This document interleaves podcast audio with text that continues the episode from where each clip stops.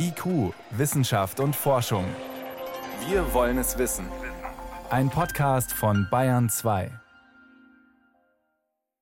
Beim Coronavirus, da hat man ja das Gefühl, dass es immer wieder neue Wege findet, um uns auszutricksen. Es verbreitet sich, ohne dass wir es sehen, es verändert sich und überrascht uns mit neuen Mutanten.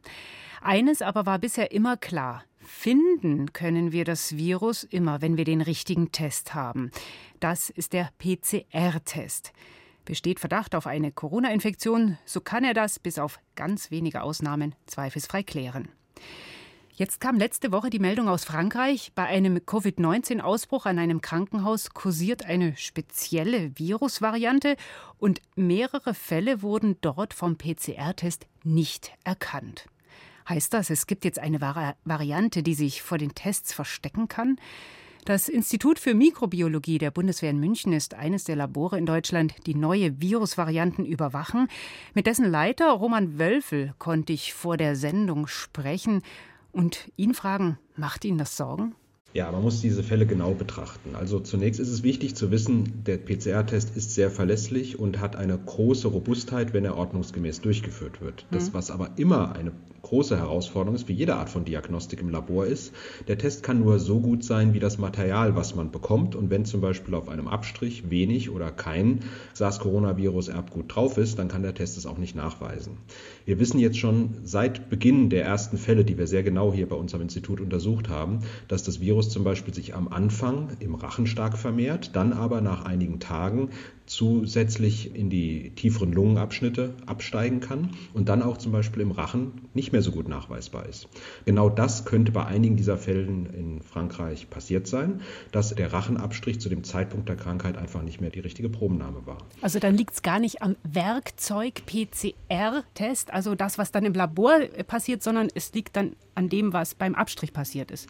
Das ist eine der möglichen Erklärungen, insbesondere da es ja hier nur um einige Fälle ging, bei denen dieser Test scheinbar versagt hat. Andere Fälle wurden ja damit durchaus gut nachgewiesen. Mhm. Die Virusvariante, die dort festgestellt worden ist, ist in der Tat eine, die eben jetzt nicht zu den Varianten gehört, die wir besonders momentan im Auge haben.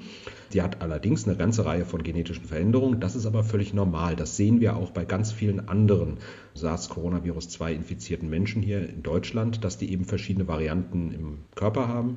Also unterschiedliche Versionen davon äh, beim einen Patienten wie beim anderen. Aber diese Variante, die hier in Frankreich nachgewiesen worden ist, ist jetzt keine von denen, die besonders leicht übertragbar ist, nach dem, was wir bisher wissen. Woher wissen Sie das? Man hat sehr genau analysiert, welche Mutationen dort drin sind und welche nicht. Und zum Beispiel diese Virusmutation N501Y, das ist eine, die eben mit einer besonderen Übertragbarkeit einhergeht, die fehlt in dieser Variante. Aber grundsätzlich, sie kann sich nicht vollständig vor einem PCR-Test verstecken. Habe ich Sie da richtig verstanden? Genau. Es ist so, wenn man ordnungsgemäß diesen Test durchführt, und davon gehe ich eben auch aus, dass das in Frankreich so passiert ist, dann benutzt man insgesamt mindestens zwei, oftmals sogar drei verschiedene Bereiche des Viruserbguts, nach denen man sucht. Sie können sich das so vorstellen, wenn Sie das Viruserbgut sich wie ein Buch vorstellen, dann schauen Sie nicht nur, was auf der Seite 4 steht, sondern Sie gucken in verschiedenen Abschnitten, verschiedenen Kapiteln des Buches nach, was da steht. Und wenn das das Typische ist, was im SARS-Coronavirus ist, dann wird in jedem dieser Fälle dieser Punkt dann auch gefunden diese Information und äh, man sucht typischerweise nach Genomabschnitten, die das Virus eben nicht stark verändert.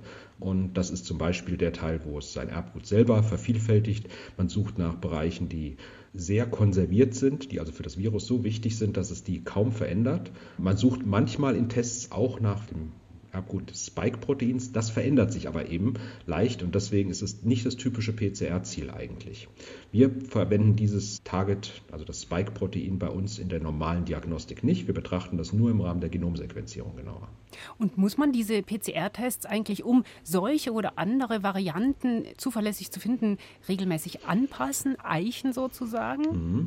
Ja, das ist bei jeder Art von PCR-Diagnostik so. Das machen alle Labore, die diese PCR-Verfahren zur medizinischen Diagnostik einsetzen. Es wird regelmäßig geprüft, ob ein Krankheitserreger, ob sich das genetisch verändert hat und ob man eventuell die entsprechenden Ziele deswegen anpassen muss. Das ist auch der Grund, warum man, um besonders sicher zu gehen, eben von vornherein gleich mit mehr als einem PCR-Ziel an den Start geht, damit man eben immer einen sicheren Nachweis auch hat. Das tun wir und viele andere auch. In jedem Fall ist es so, dass wir noch keinen Fall hatten, mir ist auch kein Fall auf der Welt bekannt, wo alle Targets auf einen Schlag ausgefallen wären. Also alle Ziele, nach denen der Test. Richtig, genau. Und äh, dieses Überprüfen, das macht man, indem man einen Teil der Viren, die man findet, äh, sequenziert, deren Erbgut. Genau, das machen wir jetzt ja besonders für das SARS-Coronavirus 2, um seine genetische Veränderung möglichst genau zu beobachten. Das, ist, eine, das, das ist eine komplette Genanalyse. Genau, da wird das komplette Erbgut untersucht. Wenn man sich jetzt nur für die Sicherheit seiner PCR interessieren würde, würde man es auch nur für diese Bereiche machen müssen, die man eben in der Diagnostik nachweist. Aber hier untersuchen wir sogar momentan das gesamte Erbgut. Aber verstehe ich Sie richtig? Jetzt im aktuellen Fall, das, was man aus Frankreich kennt als Variante, das heißt nicht, dass wir die PCR-Tests anpassen müssen. Nein, die PCR-Tests sind sehr verlässlich. Sie setzen allerdings voraus, dass die Probe eben auch richtig genommen ist. Und das ist eben tatsächlich die beste Methodik, ist dabei der tiefe Nasenrachenabstrich in der Frühphase der Erkrankung. Wenn der Patient später beispielsweise das Zeichen einer Lungenentzündung hat, dann ist der Auswurf, der dann aus der Lunge herauskommt, das geeignete Material. Das heißt, äh, man muss immer wissen, an welcher Stelle welche Diagnostik die richtige ist. Und das ist eben auch eine der großen Aufgaben der medizinischen Labore, die in Behandelern in den Kliniken so zu beraten, dass sie auch immer wissen, was die richtige Probe ist. Insofern geben Sie Entwarnung. Es ist nicht so, dass wir damit rechnen müssen, dass da unerkannte Viren kursieren, die unsere Tests nicht erkennen. Nein, auf der Basis der Informationen, die ich jetzt auch von den französischen Kollegen hier vorliegen habe, gehe ich nicht davon aus, dass das ein grundsätzliches Problem der PCR ist. Es ist wichtig, auch weiterhin die richtige Diagnostik durchzuführen und die richtigen Proben durch Fachpersonal bei den Patienten so nehmen zu lassen, wie sie eben im Krankheitsstadium angemessen sind. Vielen Dank. Das war Roman Wölfel vom Institut für Mikrobiologie der Bundeswehr. Er ist beteiligt an der Sequenzierung, Überwachung von Varianten des Coronavirus. Danke für die Hintergründe. Gerne.